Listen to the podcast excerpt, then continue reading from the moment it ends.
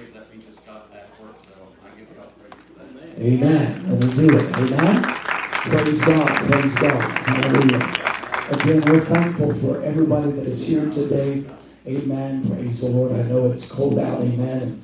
Uh, we weren't certain how the uh, how the weather was going to take us. Amen. But let me uh, let me say this real quick before we begin the word to remind you that anytime the weather is inclement or it's any, any questionable, uh, always pay attention to uh, our social media pages on Facebook, uh, also on the app. And if you haven't downloaded our church app, I encourage you to do that. Even if you don't use it to um, to to give and to pay your tithes and things of that nature, you'll get announcements such as this morning when we canceled our uh, our morning classes. Uh, you'll get those announcements and updates on that app, so it's very beneficial, amen, for announcements and uh, news and events and that kind of thing. So just always keep that in mind. We do our best to let everybody know as soon as we know. Amen. Praise God. But we're glad to be here today. We're going to go in the Word of God to the book of Ezekiel this morning. If you have a Bible, we want you to turn there to chapter 37. Ezekiel chapter 37. Amen. We want you to go there this morning. If you don't have a Bible in your hand, then you have an app on your phone. You can go there as well. If not, we're going to have it on the screen, but we're going to ask everybody that is able to stand for the reading of the Word of God. We want you to go with us today.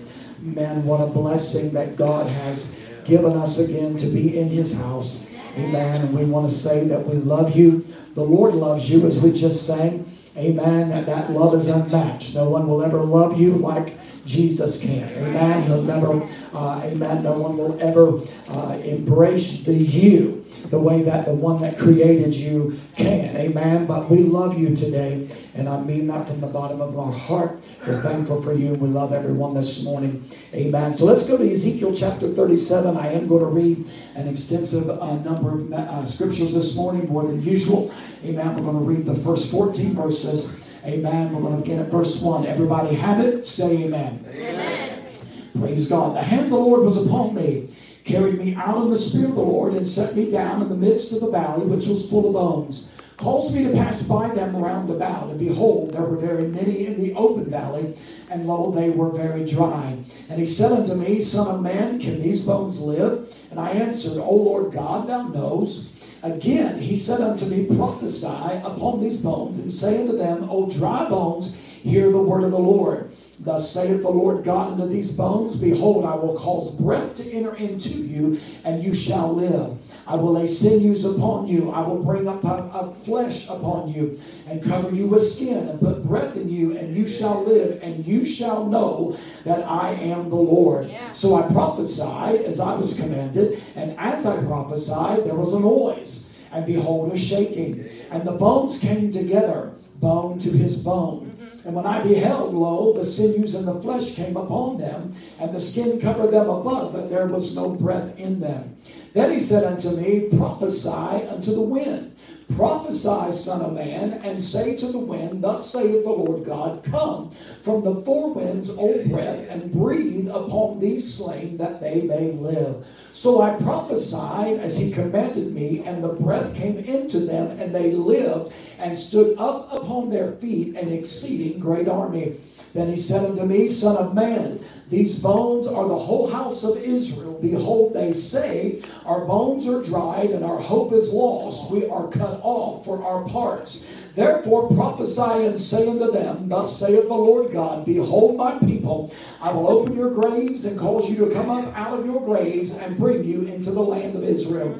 You shall know that I am the Lord, which have opened your graves, O my people, and brought you up out of your graves, and shall put my spirit in you, and you shall live. And I will place you in your own land. Then shall you know that I, the Lord, have spoken it and performed it, saith the Lord. Amen. Praise God. We're going to bless the shofars. We need you to give the Lord a shout of praise for his word today. Come on, let's bless him.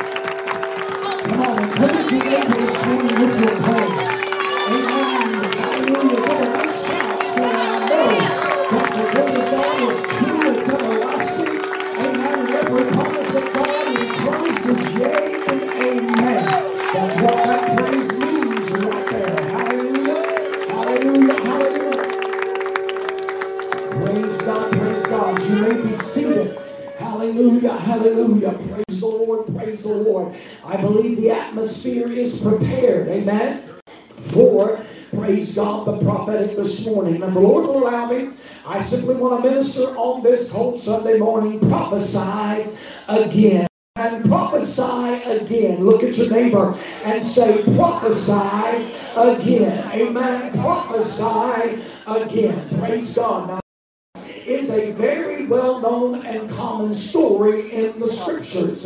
Amen. The 37th chapter of the book of Ezekiel. It's a sermon topic that really crosses many denominational barriers. Now, let's be real. There are some stories and some things, uh, scriptures in the Word, amen, that are more prominent in some. Now, let me tell you this denominations are man made, they're not made by God. They're not ordained by God. They're not, um, help me, Jesus, they're not even sanctioned by God, in my opinion. Praise God. But, amen, they've got us where we are today, and so we, uh, we see, amen, the Word of God, and so there are some amen, scriptures that some denominations just don't uh, typically minister on, amen, uh, at least on a regular basis. But this is a sermon topic, it is a message topic that uh, uh crosses many denominational barriers. Uh, I myself have preached from it, I have referenced it more times than I really can recall. Amen. And if you would look at this chapter in my Bible, amen, you can see that my Bible is well used. It's uh, Amen. It's about to fall apart. I have a new one, but uh, it's just really hard to part with this. Amen. Uh, amen. To set it aside. I would never get rid of it, but just to set it aside. But you can see, amen, in the notes and the, uh, uh the writing and the highlights and all of the underlining and the circling and that, amen, that uh, I've really, truly, honestly preached from this, uh, amen, many times. Praise the Lord, and even referenced it, amen, several times. Praise God. But, and, and so once again, when the Lord Lord began to deal with me about uh, uh, this particular uh, uh, scripture, amen, this story, I was like, again? Uh, really, again, amen. Praise the Lord. But you know how that goes with me and God. Yes, God. Again, you say, again, we will. Amen. Praise God because it's, it's hopeless. Amen. Because the Holy Spirit is relentless. Amen. When it comes to the will of God. Aren't you glad of that, though? I'm glad He won't let me, amen, won't let us go. Praise God. Amen. But uh, uh while this story is a sobering reality uh, of the consequences of disobedience, amen, uh, it ends up with a very powerful testimony of the victory and faithfulness of God's grace great covenant. Amen. So it is it is really a stark reality of the consequences when we are disobedient, amen, to the will of God in our lives. It really is a very good example. Amen. We're speaking to the nation, uh, to Israel as a nation here. Amen. It's a good example of what happens when, amen, they stray away from the will of God. Amen. But thankfully,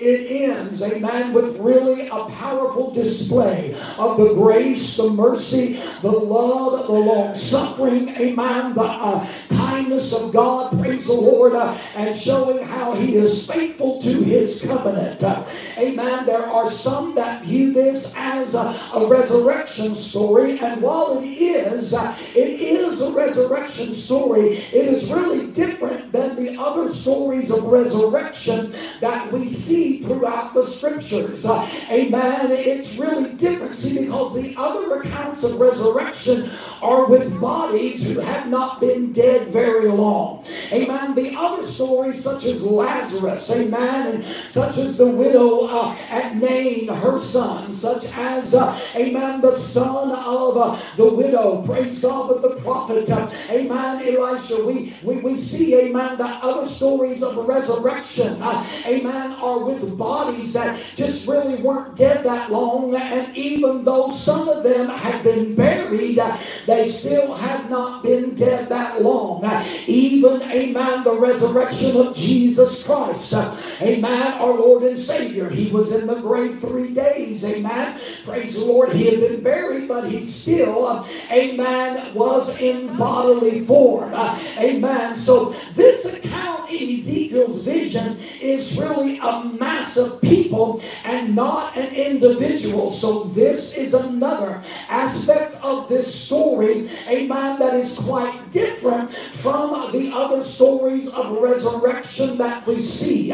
Amen. And we know, praise God, that uh, there had to uh, be a proper burial, amen, when someone died. But in this story, there had not been a proper burial that was uh, the custom uh, in the Jewish culture. So you got to understand that in the Jewish culture, if a body is not buried, it's considered desecration of the body because the body is the temple of the Lord. It is, belongs to God. It is His body. He created it. Amen. It is His temple. Amen. Now we are the temple of the Holy Spirit. Amen. So to not bury a body is considered desecration. Amen. But even uh, the resurrection that happened when Jesus had resurrected, those people had had a proper burial. Amen. They had been buried according to the custom. Amen. So this story, amen, this account, amen, that we see in Ezekiel 37 really is not the typical account of resurrection. Amen. Because again, they had not been, amen, buried. They had not had a proper burial. It was not just an individual, amen, that had only been dead for a certain amount of days where they were still in bodily form. Amen. And it was a mass of people. Praise God. So I want you to understand amen, that the circumstances surrounding this, amen, particular resurrection was very uncommon and much different than what we see in the Word. And so God carried Ezekiel away in the Spirit to a valley. Amen. Stay with me this morning. If you know the story, many of you do. Amen. But we're just going to lay this foundation. Amen. God carried Ezekiel away in the spirit to a valley. But I think it's interesting that the Bible, amen, the scripture says the valley. Amen. It doesn't say that he carried me away to a valley of dry bones, but he carried me away in the spirit to the valley of dry bones. This indicates a specific place versus just any old valley. Amen. I want you to hear me. Amen. This, amen, uh, uh, specifies or indicates, amen, uh, that this was a specific place. Uh, now we can read, amen, in the chapter, and we can read the account even in the first 14 verses that we read to you, amen, some other clues in the writing that may even suggest that this valley was a battlefield. Amen. That this place, that the valley that God brought Ezekiel to in his vision, in the spirit, a man could have been a battlefield. Hallelujah. Praise God. And so my point being is, amen, that there is the place where things begin to lose their life. There is the place in your life where the things that once lived began to lose their vitality. For some of you, it's been on the battlefield while trying to serve and fight in the kingdom. So I'm coming this morning to talk on this cold January Sunday, amen, about some specific places, amen, that you, amen, have lost some things, amen, that matter in your life. Somebody say amen. Look at your neighbor and say it again. Prophesy again. Hallelujah. So it wasn't just any valley, amen, but it's the valley. How many's ever went through hell, amen, and it's been such a notorious trial, it's been such a distinct battle that you don't call it a valley when you talk about it and you testify, hallelujah, but you say, man, that was the valley, amen, that really tested me to the core. Are you with me? Hallelujah. I'm talking about the the place, the place where you feel like, hallelujah, that maybe you dropped your joy, that place, the place where maybe you feel like you lost your family, maybe the place where you feel like that you lost your passion. We preached on that Thursday. Hallelujah. The place where it seems, hallelujah, that that thing just begin to lose life in there's another interesting, uh, amen, element in this uh, is that the idea of it being an open area uh, means that the slain uh, that were in the valley uh, were left there for the scavengers. uh, Amen, amen, and the carrion, amen, prey uh, to, amen, take advantage of. Hallelujah, the carrion. Amen. You know the vultures and those ravens, amen. The hawks that like to eat off of dead flesh, amen. That look, amen, for things that are dead.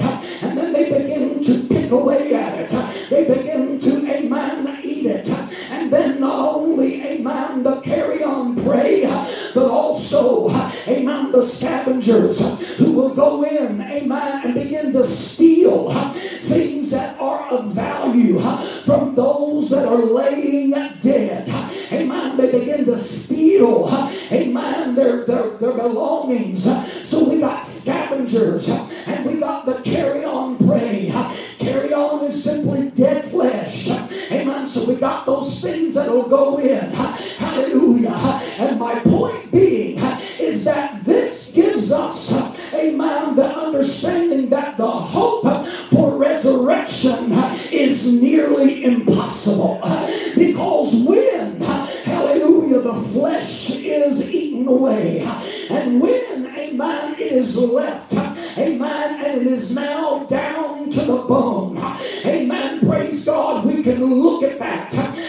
Don't think about it coming back to life. I need somebody to hear me in this place.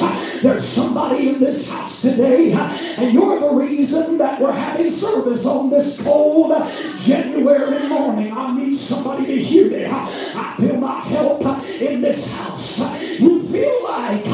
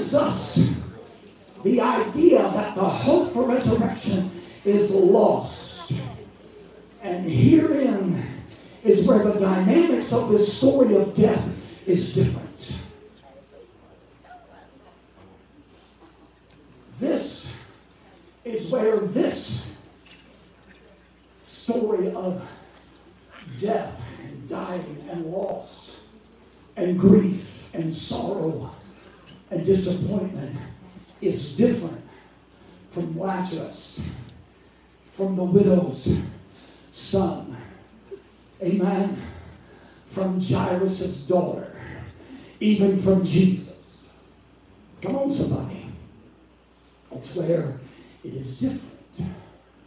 Stay with me. So we have to be reminded here now it's imperative that I, that I remind us that all that has transpired since God called Ezekiel to speak to the rebellious house of Israel. God called Ezekiel to speak to Israel in their rebellion. He was a prophet called to Israel, to the nation.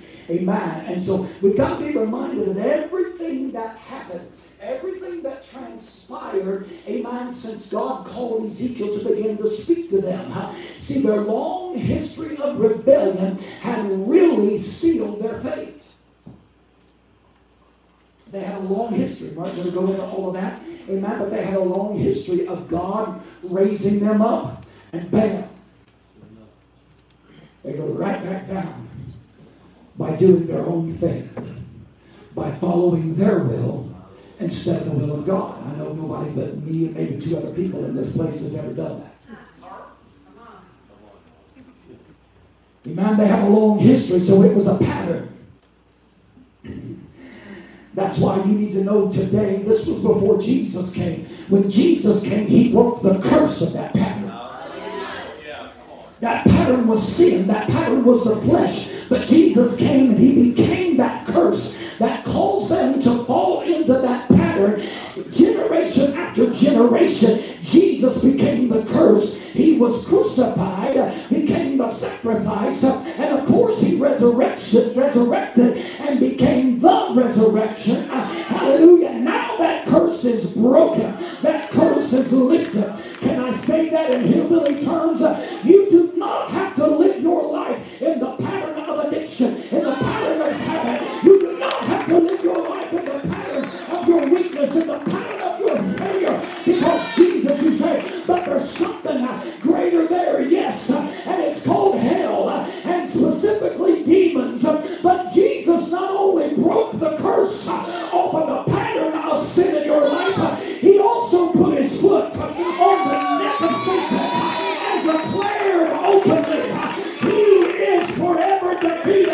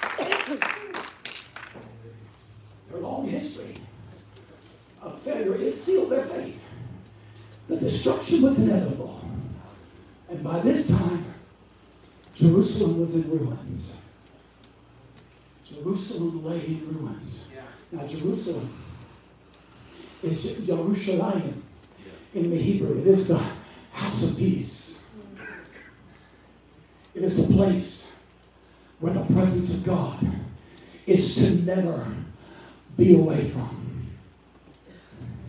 And that peace and that promise of his presence now laid in ruins. Who am I talking to today? Who's God speaking to this morning?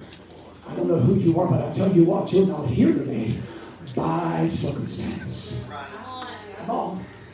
It is not coincidence that you're here in this place.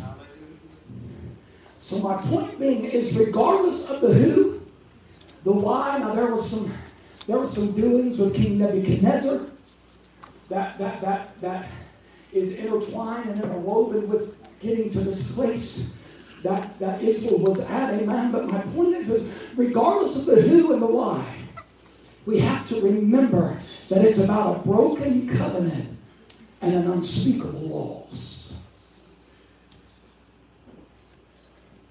I had someone reach out to me recently. And the enemy is trying to hold them captive by their past. They're born again, they're saved, but he's trying to hold them captive by their past. And they, they, they, they wanted to tell me the very thing of their past that was they felt like was holding them captive. And when I say holding captive, the enemy was telling them that it was unforgivable. And so every time they come to church and they lift their hands to praise the Lord, every time they respond to a message, every time they feel the glory of the Lord, they feel like that it was in vain because they cannot be forgiven.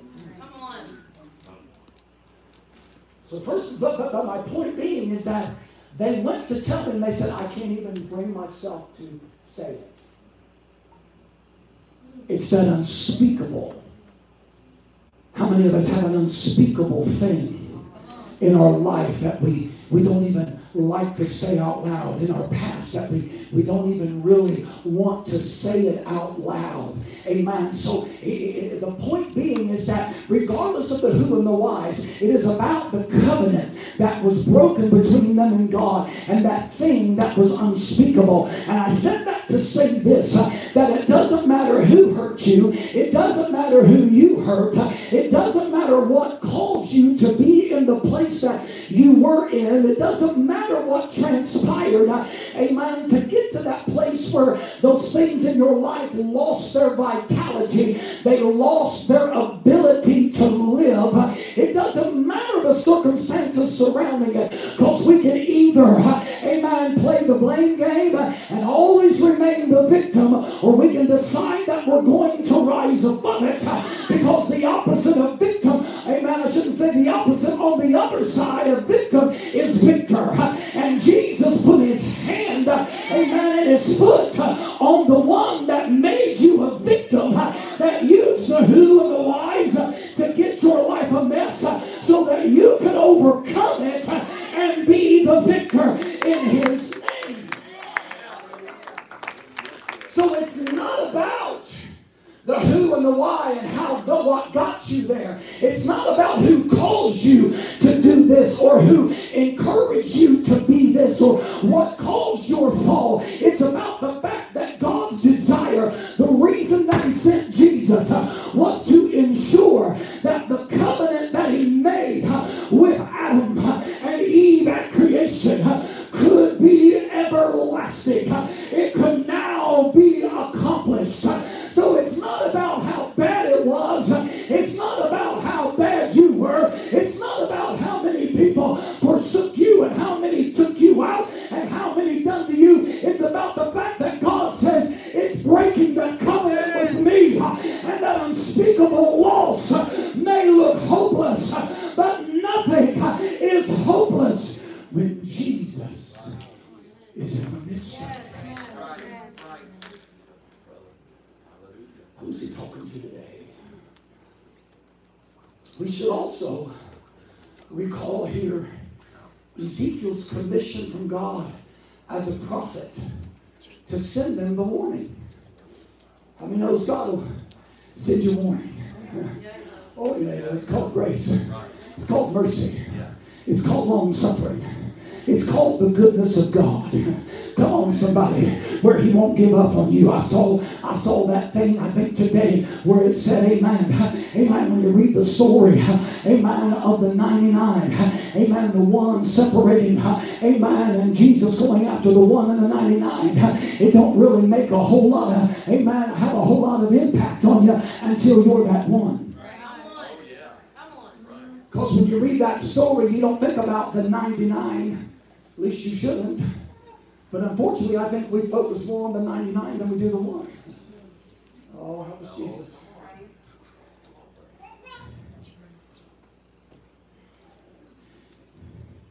He'll send us opportunity. An opportunity And opportunity after opportunity. In a lot of forms. He'll even use heathens. I said he'll even use heathen kings to get you in the place where he can speak to you and use you. He'll even use the very thing that took you out to raise you up. He'll take the very thing that the enemy has conspired to destroy your mind, your marriage, your home, your finances, and flip it around and make it a foundation that will build you up for the good so that you can reflect his glory and not, amen, the mess of the enemy. Are you with me? So we, it's important that we recall that Ezekiel's commission from God was to give them warning. And why? In the hope that some might hear, repent, and live. Look at your neighbor and say, it don't have to die. It doesn't have to die. See that he, he sent Ezekiel to, to, to give them that warning in the hopes that they might hear it. He that hath an ear, let him hear what the Spirit says in the churches. And not only would they hear, but they would repent. Hallelujah. Because uh, repentance without godly sorrow is just saying, I'm sorry. But when there's godly sorrow with your repentance, that means there's a turnaround. That means there's a decision. I ain't going back to that. I got my mind made up. It's not saying that you won't fail and you won't be tempted to go back, but you got your mind made up. Are you with me, somebody? Hallelujah. And that they might live. The number of bones in the valley suggests a prophetic failure. Are you with me? I'm not saying Ezekiel failed. I'm saying the prophetic words were not heeded to. So the number of bones in the valley suggests to us a prophetic failure. Which is why God's question to Ezekiel was this human being. I like how he does that. Keeps it right on the level. There's only so much that I can do as a human. There's nothing in me that can heal, deliver, save, raise up. Are you with me? Amen. He said, human being, can these bones live? Now understand, these were dry. Matter of fact, they were very dry. So, let me, let let me remind you something. Bones in and of themselves are dead. But these bones were long dead. They had been dead for a very, very long time. They were very dry. And God, amen. See, see, a corpse might somehow resuscitate. So if we, if, if, if a pile of bones, I mean, I'm not even talking about a skeleton. Well, let's talk about a skeleton. If a skeleton, all in form, every bone together, obviously that guy was a human being, and a corpse were laying there, and God said, Which of these shall live? What you gonna pick? If you got any common sense, you're gonna pick the corpse. Why? Because signs of immediate life are there. Here. Right. So Ezekiel didn't even see skeletons. He saw piles and piles of scattered bones that were very dry, that had had no life for a very, very long time. And the average person would pass by those bones and never give a second thought to hoping they would live. If, we, if, if, if, the average person would pass by the valley filled with a pile of bones, you wouldn't think, oh, Father, let him live. But we would instantly think, that's it. They're done. Sabbath. That's over. And that's where some of you are in this place this morning. You're passing by those things that once had life. and you're looking and you see, and for some of you, they're very dry, meaning that it's been a long time. And when you pass by them, you don't even think about them living again. You don't even consider the option that they will live again. But you think it's over. It's just a reminder of what was. But when we're reminded of what was, it reminds us of what we're not. Who's he talking to today? It reminds us of what we're not. So not only were they dry, but they were scattered. Now, if you were given on this side a full skeleton with every bone together, the hip bone connected to the knee bone, whatever, blah, blah, blah, ankle bone connected to the foot bone, foot bone connected to the toe bone. It was all there was a skeleton, so you had a skeleton, knowing that that was a human being, right? But over here you had a big pile of just scattered all kinds of bones, and you were asked, which of these do you think has the potential to live? You're to pick the skeleton. If you got any sense. Common sense. Right? Because at least they're together. At least the opportunity, that part is there.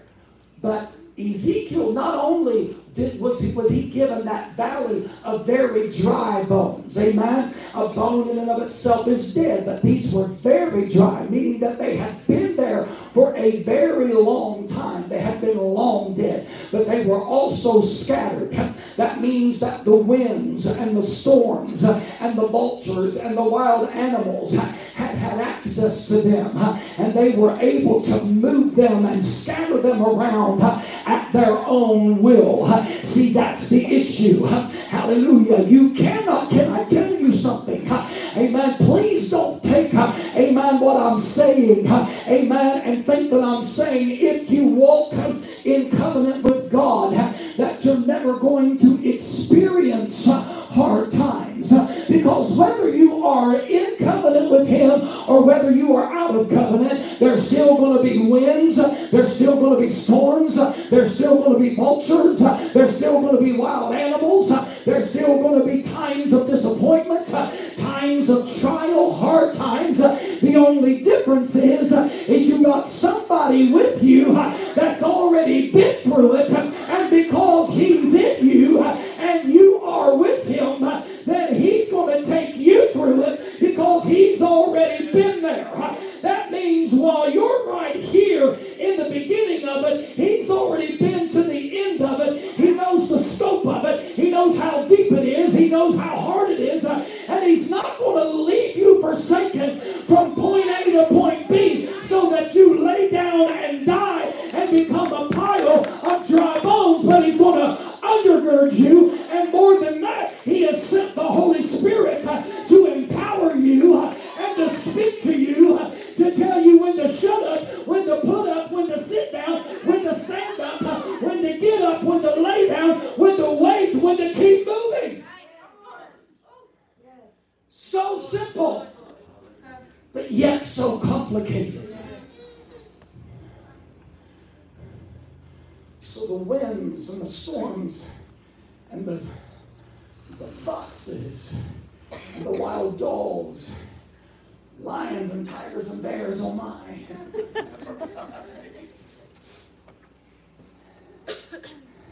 Some of you need to at least grin. Dude, it's warm in here. You should like that out there. In here it's warm. Come on. Hallelujah. Some of you need to at least grin. Amen. A merry heart doeth good like a medicine. It's okay. You won't get you won't get judged for laughing. You won't get judged for amen enjoying being in church today. Hallelujah. You will not get punished for loving his presence. Well, come on, somebody. person next to you is asleep, pinch him. So this is why Ezekiel responded the way he did to God. When God said, human being, can these bones live? And Ezekiel said, God, only you know. Because in Ezekiel's eyes, Yeah.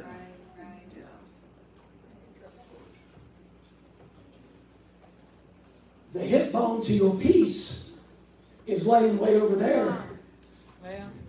And the leg bone to your joy is way over here. And the foot bone to peace is over here. And you spend all your time just trying to find the bones. All the bones that, that, that, that brought, brought you that peace that you stood upon. All the joy, your, your family, your marriage. Come on, your faith.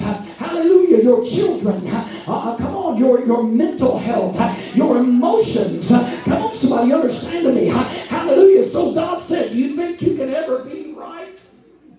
Some of you are like, "Hmm, I'm a basket case, Pastor. Well, the last time I checked, God uses baskets to get people from one side of the river to the other. His name is Moses. God, come on, hallelujah. When he was supposed to be dead, God put him in a basket. So you might be a basket case. Let God use that basket to get you to freedom. Know all that I've lost. You don't know the mess that I've made with my life. Pastor, we're talking about years. We're not talking about just one year, two years. We're talking about 5, 10, 15, 20, 25. We're talking about a generation. You don't understand, Pastor. No, I don't understand. But when the Lord will ask me, can these bones live? I say, God, you know. Come on, somebody, you know. And Ezekiel was like, yeah, not going to trick me there. Only you know, God. You know that they can live. Come on, somebody. Hallelujah. So what's God do? He commands Ezekiel to prophesy. Hallelujah. That's God's way of saying, yep, they can live. I just need you to speak the word. Oh, I feel the unction of the Holy Ghost right there. I come to tell, look at somebody and say, yes, they can live. Yes, they can live. Prophesy to your neighbor and say, yes, it can live. Hallelujah. All it needs is the living word of God. God said, Ezekiel, prophesy. Are you with me? You that aren't, eh, act like it.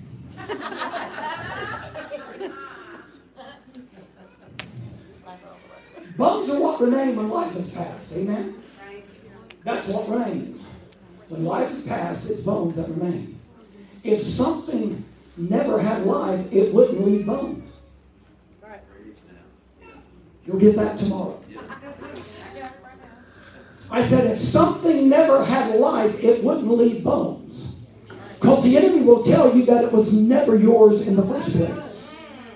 The enemy will tell you that it was never supposed to be your victory in the first place. You hear me? He'll tell you that it's never been supposed to be yours, that you're never supposed to be beyond where you are. But because there's bones there, that means there was life there once before. And if there's bones, then there was life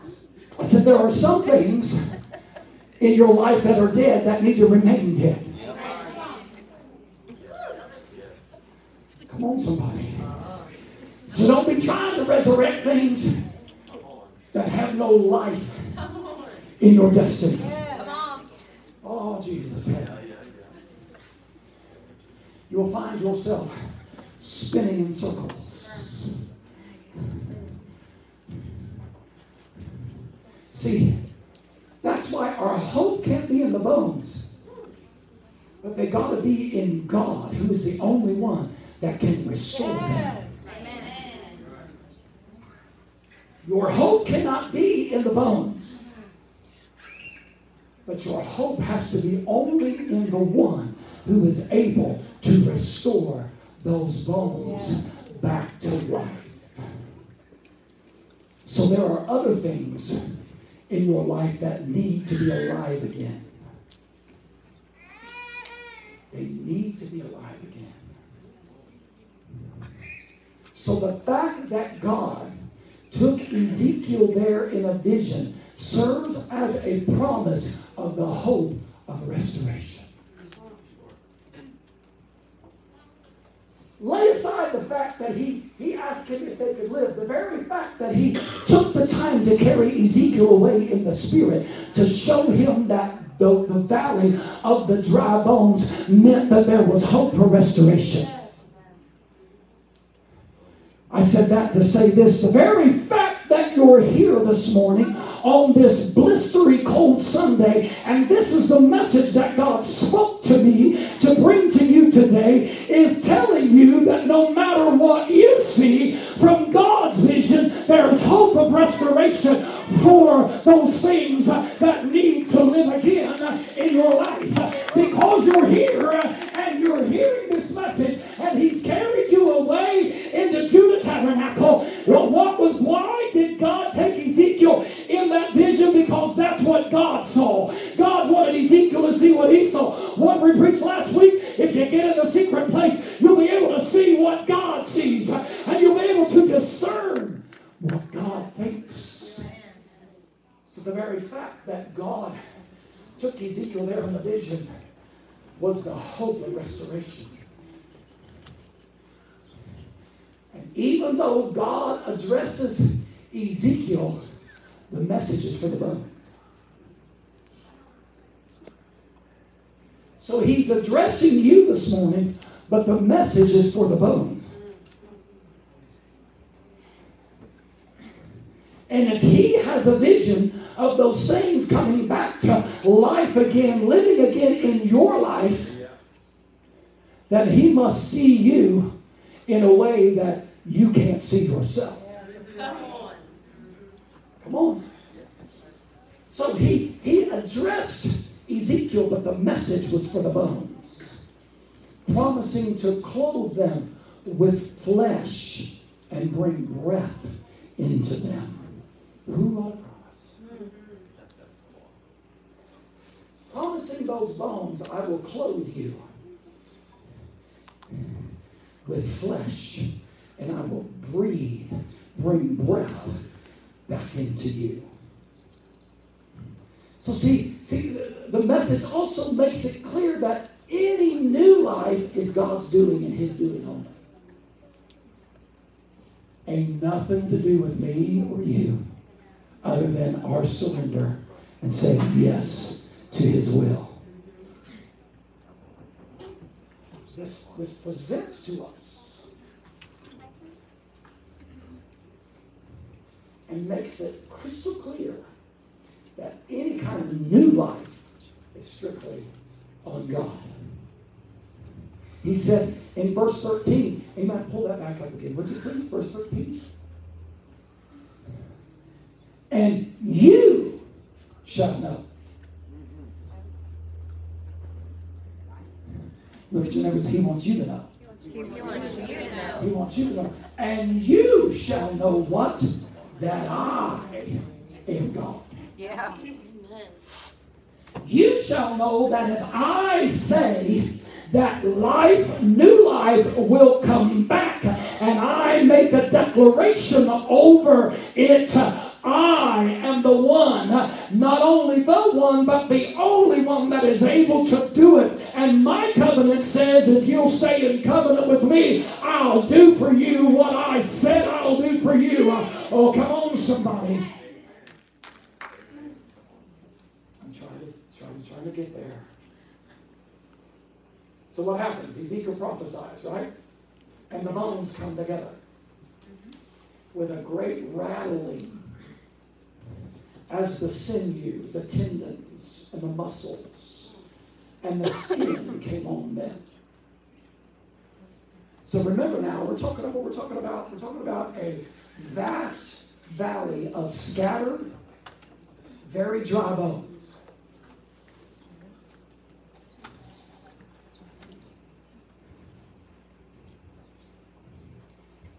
And when Ezekiel prophesied, there came a rattling sound. Yeah. Imagine seeing that, this bone rising up and over here, and then this bone rising up over there, and then those bones coming together. Not only coming together, they didn't just do a dance with one another, hallelujah, but they began to find where they belonged. They began to find their position. They began to find the place where, where, where the flesh and the tendon, where they could be put back together, not as a skeleton, uh, but they could begin to have signs of a corpse. Uh, in other words, uh, amen, as if they had only been dead for a short amount of time. Amen. And for the sake of this message, let's say for 30 minutes. Hallelujah, that they had only been dead for 30 minutes. Hallelujah. So they begin now to look like a corpse. Now, if somebody passed by them uh, and the thought of them living again, it was a greater possibility. Uh, and see, there's some of you that are there uh, in the spirit. It looks like it's a great possibility, but you still in your mind have no hope that it can happen. There's no hope that God can restore your marriage. There's no hope that God can restore your faith. There's no hope that God can restore your sanity. There's no hope that God can free you from the depression and the anxiety. There's no hope that this addiction will not rule the rest of your life. There's no hope that your children are ever going to come back into the house of God. There's no hope that all is going to be restored. Hallelujah. But now,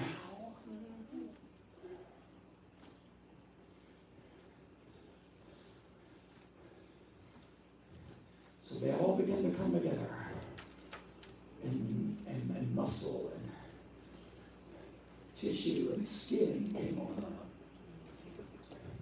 So that meant there was blood flowing now. The, the, the, the idea of life being able to live me. But there was one problem. There was still no breath. God's original promise was that I will clothe you with flesh and I will bring breath back into you. And he tells Ezekiel, prophesy. And as Ezekiel prophesied, it all happened, but there was no breath in that. God doesn't do anything three quarters of the way. Some of you have been at three quarters for too long. Some of you have been this far too long. I've come to tell you that despite what's going out inside of the secular world, I believe 2024 can be a year that you can finish what God has started, that God will finish what He has began in your life. Now think about this. I thought about this this morning. I don't think I've ever thought about this before, but think about this. If anybody able to witness Ezekiel as he spoke to the bones would think it was in vain and even foolish. He's talking to those bones. He just told those piles and piles of scattered, very dry bones to live. So anybody go pass by it, they call. That's a waste of time. God gets it that people that have been around you, people that have been connected to your life, will look at you and say, yeah, no. They ain't ever going they eh, you ain't eh, they're never gonna be completely restored. Once an addict, always an addict. Live from hell.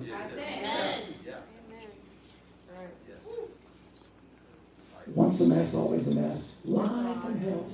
We're all a mess in our own sense. But you know what you get out of a mess? A message.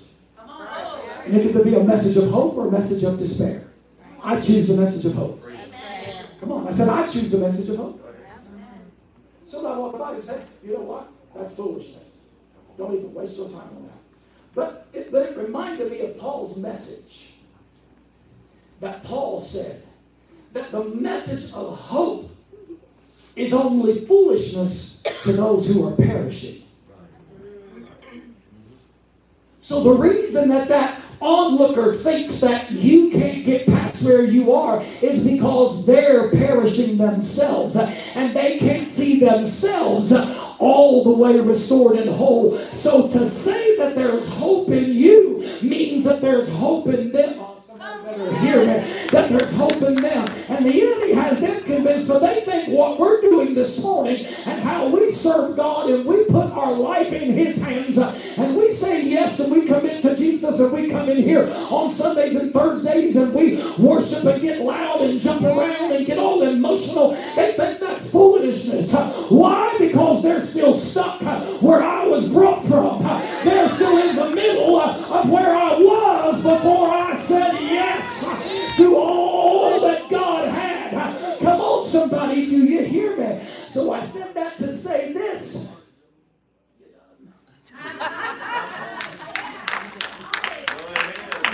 Look at them. Look at that demon. Tell that. You done? I don't care what you say. This is a mess that only God can restore. Listen, I know I've told this before, but let me tell you something. If you, if your hope is in Jesus, my mom had a friend. I know I felt like sharing this this morning. I know I've shared this before. But my mom had a friend, she had a prayer partner. Y'all know my mom had, my mom had the, the receiver of the phone permanently attached to her ear. Phone line to heaven this one, phone line to the earth this one. She had a prayer partner. They pastored, they were pastors. And her husband decided that he didn't want to be with her anymore. And he wanted, I, I, believe, I don't know, I believe she was a secretary, I don't know, she might not even been anybody in the church. We decided that he wanted this younger girl. So he divorced her. Of course, they lost the church. Now they had, they, they, he, they already had two grown kids and had a, a young, younger daughter still at home. He, he divorced her, married this younger woman. They had children together. Now I'm talking about this guy was in his late 40s. Like, you know, it wasn't, not that you can't have children like that age. Oh, Jesus. Not sure at that point in your life why you would feel like you, you would want to. I don't, I don't mean that bad. I'm just saying, you know, when you have children and you get to that age, it's like, ooh, give me the grandchildren. You can love them and leave them.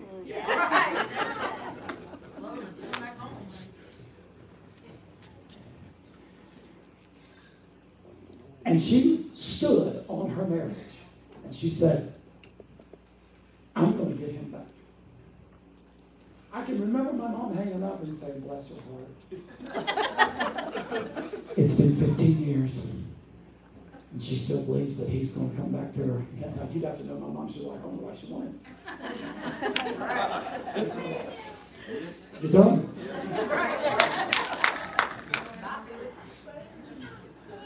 But she stood on that, and stood on that, and stood on that. And don't you know that God brought their marriage back together after, I believe it was over 20 years. And she stood on that and declared and said, if it's done, God will do it. And if God don't do it, I don't want it done. And God restored them, restored their family, restored all of the brokenness, the hurt, brought them back together. He passed away just, just about a year or so ago, I believe. They were still together. They came here and visited service here a couple of times after he got brought back together. He began to preach again. God restored it all. What am I saying? I don't care how long it's been broken. I don't care how long it's been dead. I don't care how dry it is. God can restore it.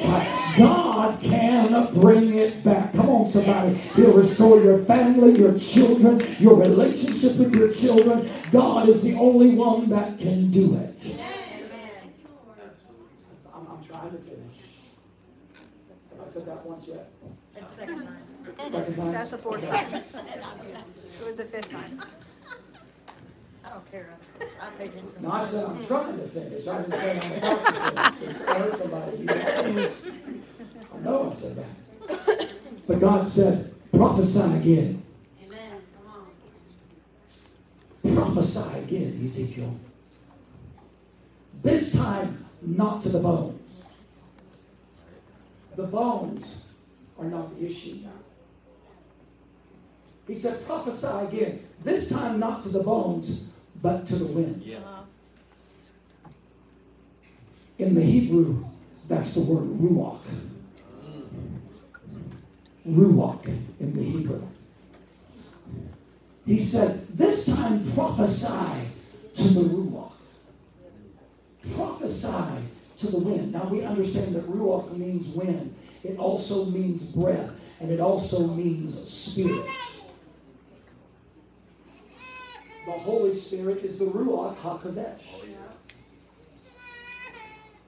he said, prophesy to the Ruach. Prophesy again, but this time, don't worry about the bones. The bones are not the issue now. Who am I talking to this morning? He said, prophesy to the wind. Now, interestingly enough, the root word of ruach is ruah. R U A H. Ruah is the root of ruach. Ruah denotes the, denotes the sense that air is in motion. So you don't have to wait for it to begin to blow. It's already in motion. It's already willing to respond. See, some of you trying to get it to blow. Some of you trying to get something. See, some of you are at that place where the bones are not the issue. You're focusing on the fact that they're still not breathing. Come on, somebody. And so you're trying to do everything you can to get the wind to blow. But the wind is already in motion.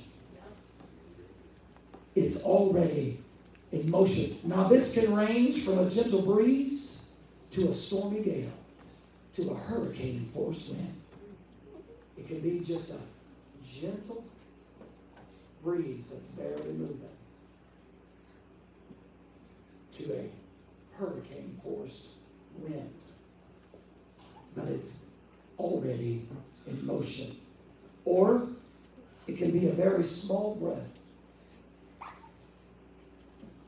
From a very small breath to a raging passion.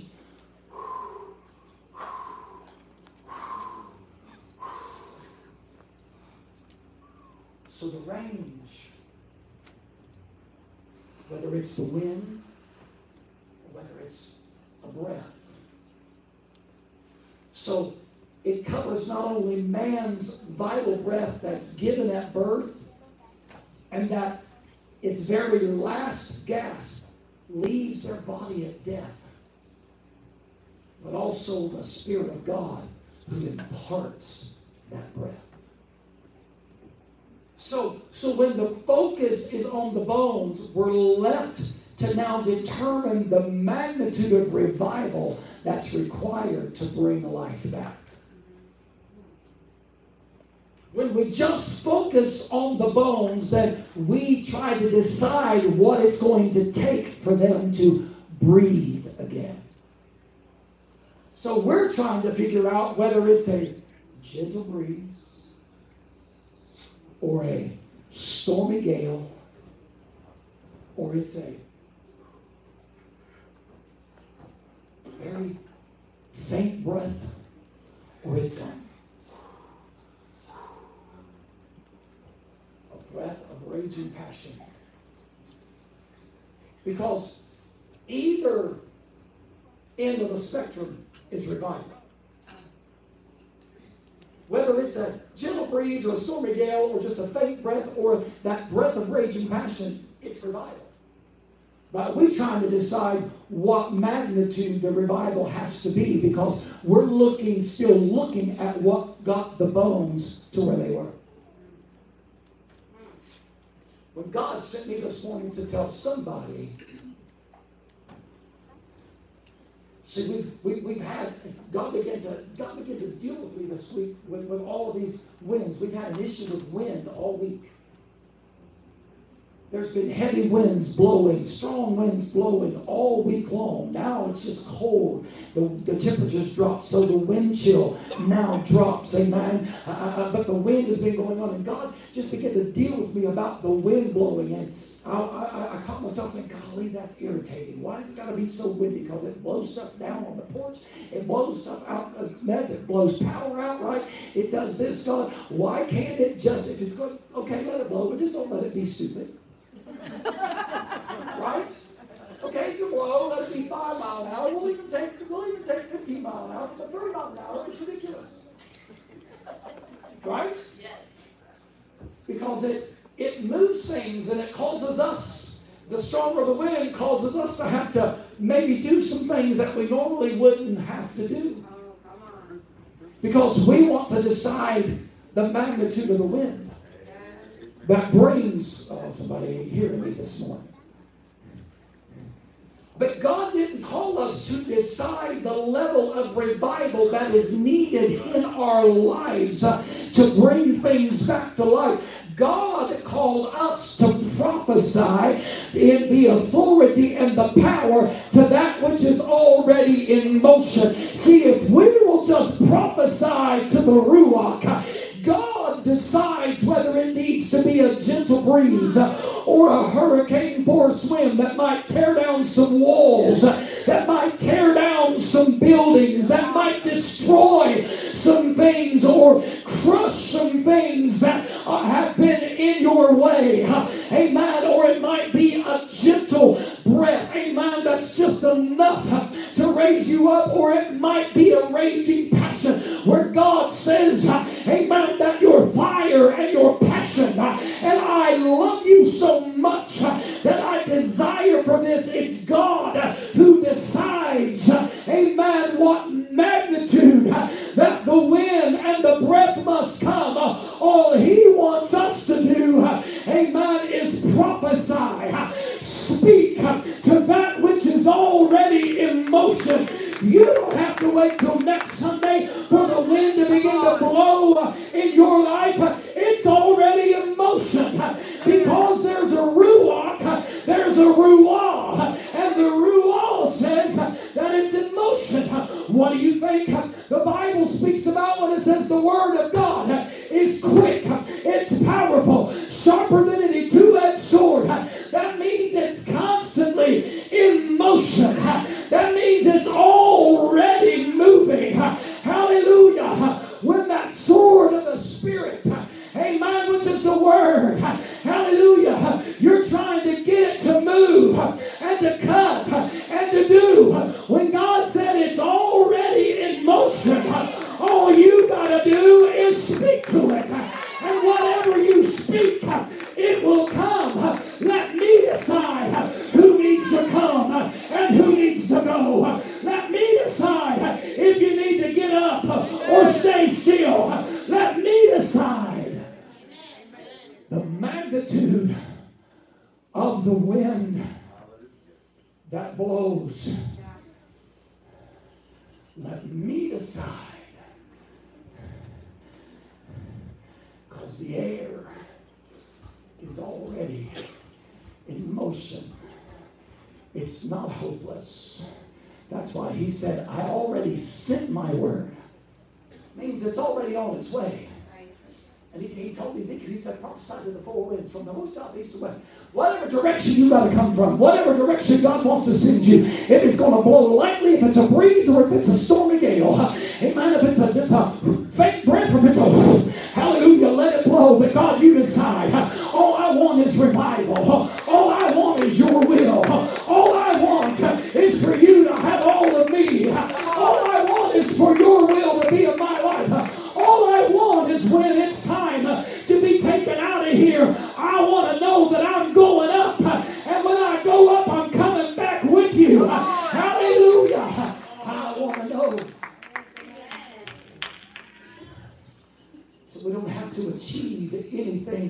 for it to happen. Right. Some of you still trying to get to that, trying to get stars on your chart. Remember that in school? You get a star for every time you listen. You get a star.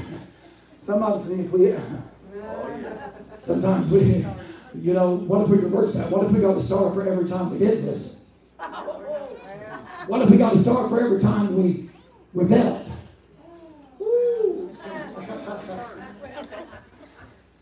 Might, try that at home.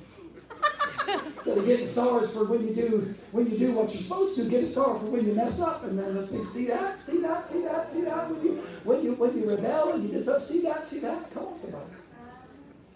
Aren't you glad God's not keeping record of that? Hell is. That's why He brings you back today. Come on, somebody. You're still trying to get stars on your chart. Where you feel like now that you that, that you can you, you can achieve the place where, where, where, where now God can bring revival. See, dry bones can, can feel like David did in Psalms. And, and, and he, he said it here in verse 11. Pull that back up. Come to the music. Please. He said, of man, son man, these bones are the whole house of Israel. They say, Our bones are dried, our hope is lost, and we're cut off for our parts. David said the same thing. I feel cut off from your presence. Some of you sitting here this morning and you watched as some people leaped. You watched as some people you watched as some people raised their hands. You watched as some people shouted amen. You watched as some people got excited. You watched as some people were swaying to the music. You watched as people, amen, were showing emotion, and you thought, man, I feel so cut off from his presence.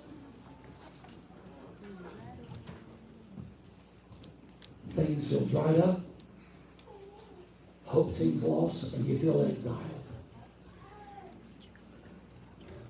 I watched. I can't. I can't. I can't. I'm sorry. I can't remember his name. Your brother-in-law. Your brother. Brad. I should know that. Brad. But I watched him when we were singing. And the one song we were singing, he lifted his hand and never put it down the whole song. Now we we we kept some songs going this morning. And he never put his hand down. He showed no signs that, now me, I, I released it. He didn't switch. He stood right there. I watched him on purpose. When, I, when, when he caught my eye, I watched him. He stood there with that one hand raised up the whole time. Stone face looking toward the front.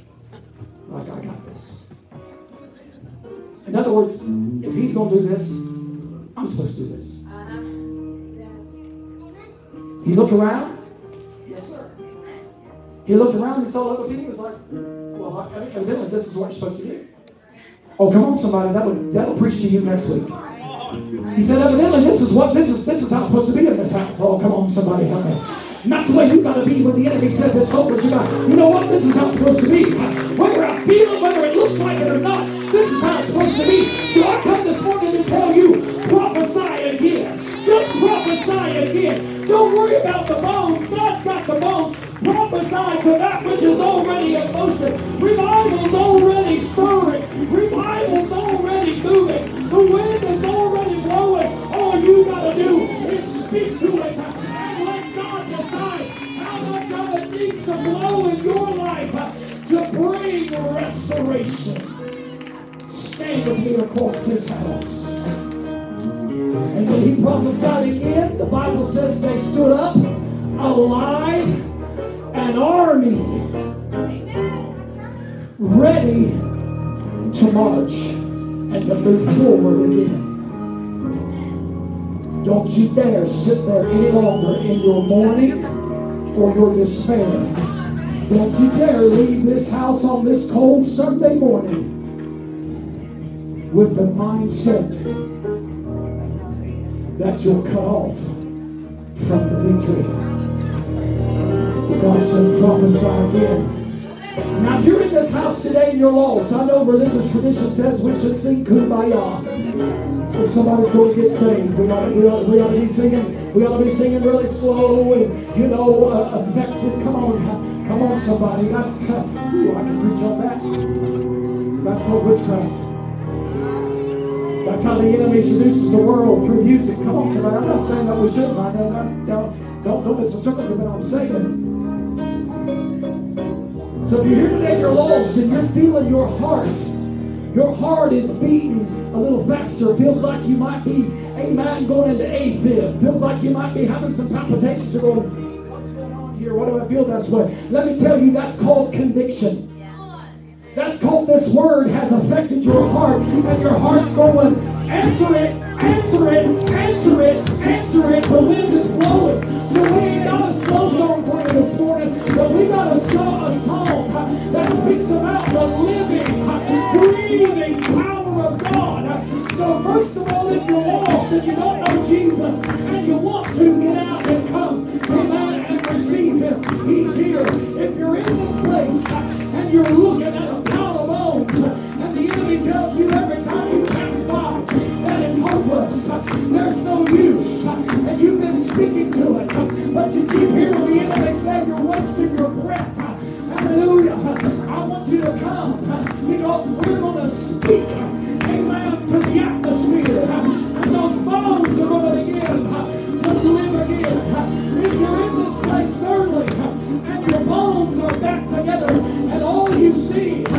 as a corpse, and you're trying to get to the place to get the breath back in there. You're trying to decide what's it going to take. I want you to get out of your seat and come because you are going to prophesy to the wind hey, that's already in motion, and you're going to see restoration begin to happen. We're going to count to three.